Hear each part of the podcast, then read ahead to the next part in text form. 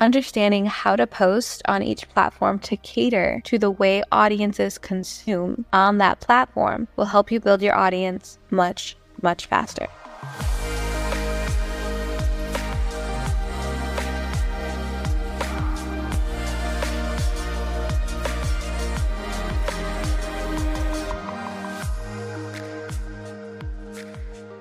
Welcome back to On the Whorizon. This is Melrose Michaels. I am your host, and I'm here to share what's worked for me in building my adult creator business to try to make building yours just a little bit easier. Let's get into today's episode. Hello, everyone.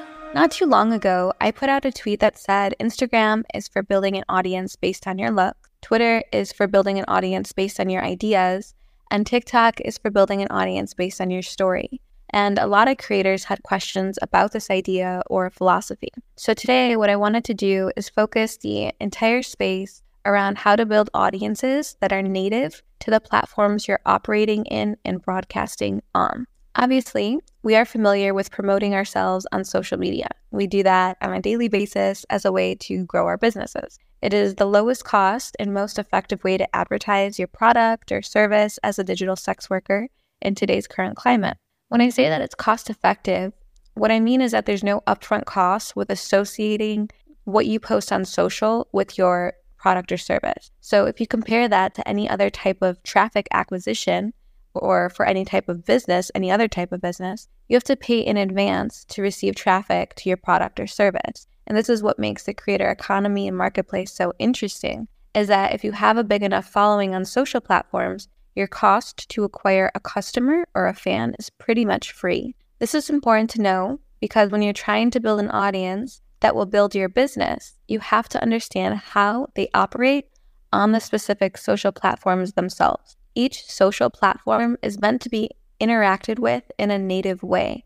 Instagram was first used for photos, and that's what most people associate with Instagram. Snapchat was most used for disappearing 24 hour stories or secret messaging. And that's what most people associate that app with. Twitter mm-hmm. was most known for word, text, thoughts, and ideas, and TikTok, obviously, for short form video. Understanding how to post on each platform to cater to the way audiences consume on that platform will help you build your audience much, much faster. A great example of posting to a platform in a way that isn't native would be when someone posts a picture of text on Instagram. Does it work? Maybe. What people log in and use the app to look and scroll through is typically not text writing. It may be different if it's a quote that's done really beautifully or, or you know artistically in Canva, but to just type something in Notepad and post it, it's not the most tantalizing kind of content. Is I guess the nice way to say it. There's data that tells us that content in photos that has faces will more often than not outperform photos with no faces in them. This is likely because of the way our brains work as humans in terms of recognizing faces, but also in part because of how we, as users of these social platforms, were trained to use them to begin with. The same can be said about Twitter. When Twitter first came onto the scene, it was just a text post under 140 characters. That is how we all learned our own user behavior and how to engage and interact on the platform.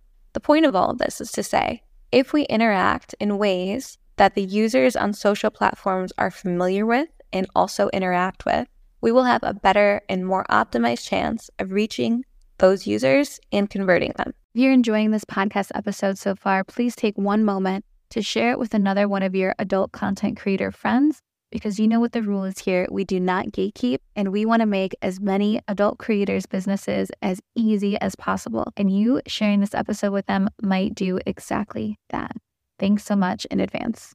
So, first, I want to focus in on Instagram. I know I originally spoke about just Instagram, Twitter, and TikTok in this original tweet that I had put out, but I am going to stretch it to include Snapchat in this conversation as we continue. But we're going to first focus on Insta. Instagram was most known for photos and videos, and honestly, a very curated and polished view or access to the life of a creator. We're really used to consuming this content by scrolling and double tapping, sending content or saving content. That's how we were taught to use the platform as a user. ourselves. So if we want to build an audience, knowing these facts about Instagram, we should be posting content that caters to what the audience on that app are looking to consume. I would start to deviate slightly away from maybe really polished content just because I think audiences are starting to find that very difficult to relate to. It's actually something I struggle with as a creator because I love everything to be so like aesthetic and beautiful and perfect. However, photo and video are still the primary types of consumption happening on Instagram. So what does this tell us? What's the point, right? This tells us that photos that you post to Instagram are going to be, you know, the typical adult creator photos, the teasing, the sultry, the sensual, the fun, or the lifestyle type of content. But it's no accident that Instagram is synonymous with the thirst trap photo in this day of age because there is a lot of consumption of that type of media on the social platform. So when it comes to building an audience on Instagram, you have to understand that you're building it around your looks and appearance more so on that platform than on the others. Doesn't mean that you have to be a perfect 10 to thrive there. It just means that you want to highlight your physical self on that platform because that is what the audience is actually there to consume. So hopefully that makes sense. Focusing on the physical aspect of yourself, highlighting your physical attributes, all of those things are going to be what comes into play in your content on Instagram. And knowing that the audience you're trying to attract is going to be visually attracted to that type of content. So, a good example of what I would post to Instagram would be, let's say, a gamer girl picture. So, a picture with me with my little gaming headphones on, maybe in my um, gaming area with all my LED lights on. Why would I post that kind of content? One, because it's visual, Instagram's a visual platform. But two, because the type of audience member I'm trying to attract with that gaming type of content and photo is going to be the gamer audience. Now, why do I want to target the gamer, the gaming or gamer audience? The reason I want to target them is because to be an active gamer, the equipment is expensive, the games can be expensive, the time investment of being an active gamer is a lot. And that is a part of my target audience. Why do I want to target people who spend a lot of time gaming? Because when they're really interested or addicted or obsessive about something, they'll spend their time there.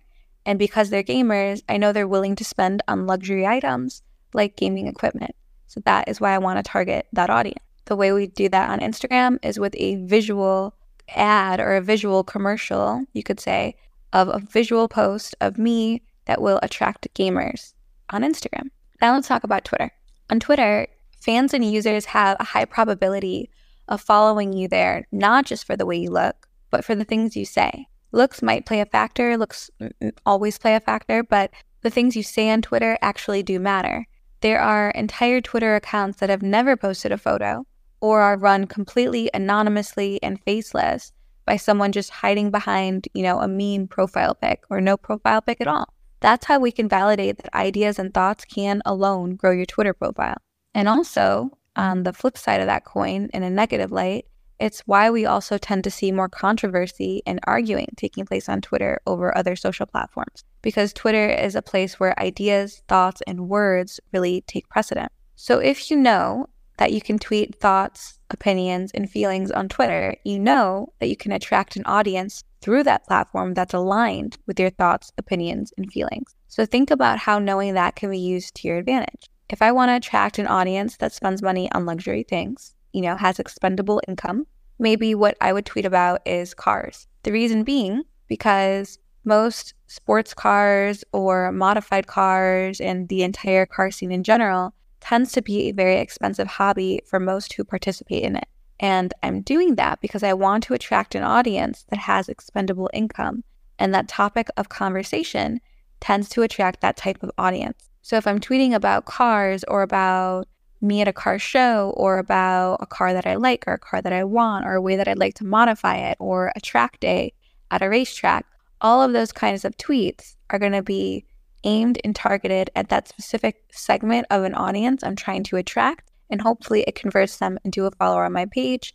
And then my actual content or my sales tweets will uh, convert them onto my spicy platforms. So you can put the same exact thing into effect for you based on other topics or ideas that are authentic to you or genuine to you, but still target your audience. Cosplay is another good one. These are the ones we see very common.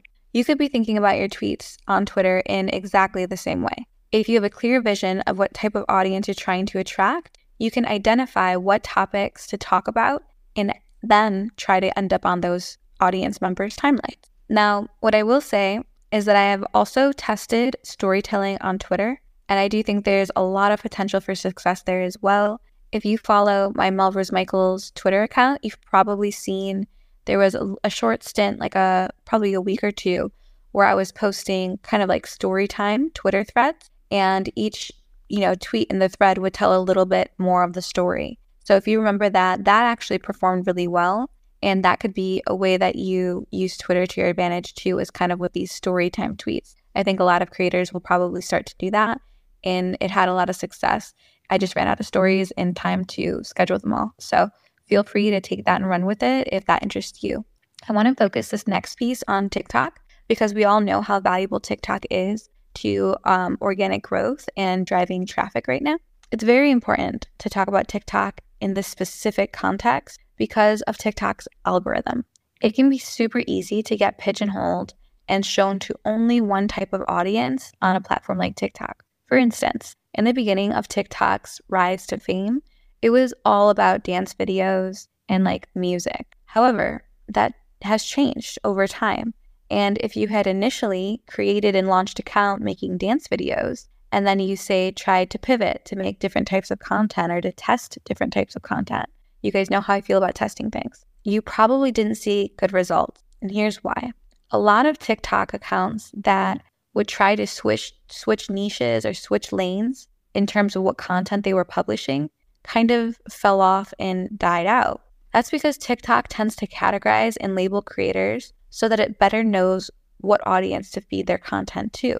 They do this because it does help creators go viral more effectively. While it can help creators thrive on the platform, it can also hinder creators who are testing new things and aren't sure what they want to focus their TikTok account on just yet. One thing that I have seen across the board perform well, again, is storytelling. That's why I mentioned storytelling for TikTok. My belief is that you can incorporate good storytelling into almost any kind of format of content, especially because any format of content that's short form video only requires a very short story. What I mean by this is that if you can incorporate some short, some sort of storytelling into whatever content you're posting, you're going to have a better success rate. For example, let's say that you're posting fitness gym workout videos to TikTok. Maybe you can tell a story while you're working out at the gym and demonstrating correct form and outlining your daily workout.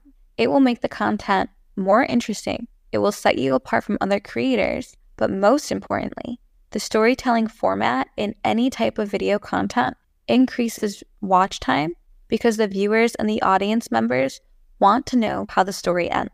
You can use this to your advantage by hooking in the right type of viewer with the right types of stories. I'm sure that most of you, like myself, have seen kind mm-hmm. of the stripper TikTok or full service TikTok where you get these TikTok creators who you know, discuss what it's like to be a stripper or what it's like to be a full service worker. Now, I wouldn't push the envelope too much and align directly with that because TikTok does love deleting all of us, but I would suggest a similar tactic in terms of the approach. These strippers and full service workers are telling client stories or stories from the club that people are attracted to and they take interest. And the most people who take interest in that content is their target audience, potential clients, potential people who might come to the club to see them, people that they want to target. It's people that are curious about that lifestyle or curious about the services they offer in general. You want to cater your stories in your short form video content to be something that your target audience or demo will consume and engage with. A great example of this is the get ready with me type videos that I see, you know, fashion creators putting up on TikTok. They basically slowly add layers of clothing to their body and then they reveal a final look. If I were to double down on TikTok right now and had the time to focus my efforts there, I would create that type of content while storytelling and reveal the climax of my story when I reveal the final look of my outfit. Why I feel this would be effective is because you start those TikToks every time with very little clothing, which would capture male viewers, and the story I would tell them while while they're watching would raise and increase my watch time for the content itself. Maybe the story I'm telling, for example, is about the time I attended a fan facing expo for an adult, you know, uh, con- convention, and I ran into the guy I lost my virginity with. That's a true story, by the way. so, hopefully, this demonstrates that no matter what the actual content in the video is, the storytelling overlaid on top of it is what's going to hook and engage viewers and keep them for the duration of that watch time. And it's what's going to make you human and relatable and get them invested in who you are as a creator. And TikTok is phenomenal for that. Finally, and quickly, I want to go over Snapchat. I've only recently gotten a little bit active on Snapchat. I don't know if I'm just resentful because of all the deletions over the years or what, but it's just not somewhere I spend a ton of time.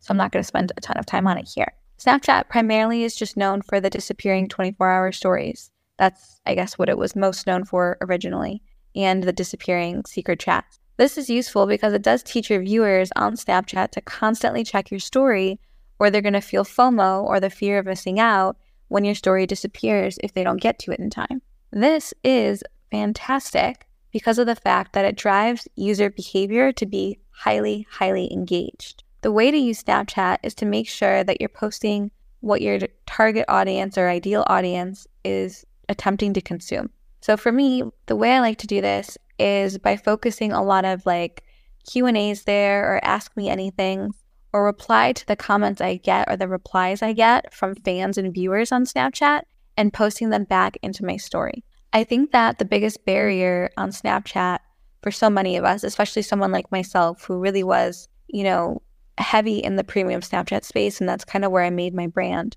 and where I made my name, is that there's just so many fake premium Snapchats and fake Snapchat accounts right now run by trolls and scam artists of, you know, of creators themselves that I find if I stay highly engaged and I'm responding to fans publicly on my story, that it kind of proves I am who I claim to be and adds that layer of legitimacy and credibility so that the fans and the audience watching that Snapchat of me know that I am who I say I am, that I'm the real creator, that they don't, you know, they shouldn't be following the scam accounts, etc because I'm engaging directly and responding directly to the replies that they send me. As for the type of content you can utilize on Snapchat, I would also incorporate storytelling as well and kind of follow a similar path to something you might try to attempt and do on TikTok in terms of storytelling, not in terms of content. Ultimately, I do want to kind of add a blanket disclaimer that I don't think that there is a wrong way to build an audience on social media.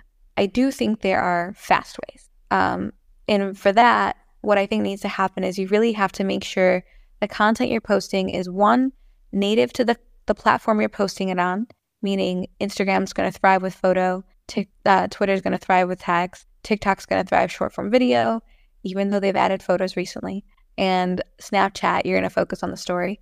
No matter what, at the end of the day, the biggest thing for me and the biggest takeaway, the biggest thing I think every creator can fall back on is that storytelling wins every time.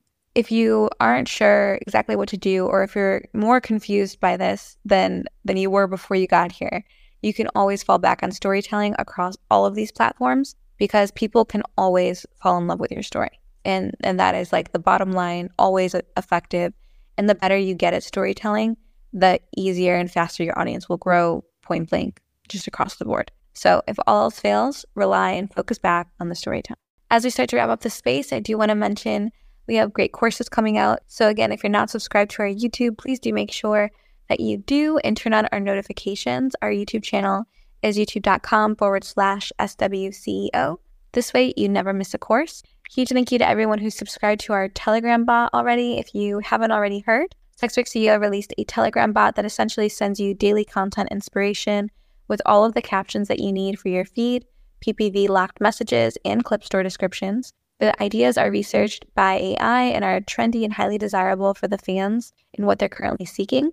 And the captions are optimized with calls to action so that you can increase your earning and unlock potential with each post. As of this month, we've also begun to incorporate fetish and Dom content ideas and captions to the bot as well. Since the average creator isn't likely filming all 30 of the ideas we give them each month, we decided to dedicate about half of those ideas to the Dom and fetish niche so we can provide a wider, variety to the creators of the inspo they need all in one place. The bot pushes out your daily dose of inspiration to your phone every day around 10 a.m. Central Standard Time so that you no longer have to waste your own time researching, planning, or coming up with content ideas or captions. The bot takes care of all of it. If you're not an active Telegram user or would prefer PDF versions of the content inspo and captions, you can now get that over on sexworkceo.com forward slash shop. We recently launched a store there on the website with PDF downloads of the same kind of content and mm-hmm. caption inspo featured in our Telegram bot. We do have additional downloads available there as well, like unlock sales scripts and sales objection scripts to help you close the deal. And if you want to get a taste without spending a dime, there's even a completely free PDF download available with 15 solo content ideas and captions that you can claim right now, no strings attached. Lastly, but most importantly, I do want to emphasize that all of the information we put out on Sex Work CEO, we put out for free because we believe in this idea that the more financially successful creators are, the more resources we'll have as a community to do things like lobby Congress, impact policy, organize, and more.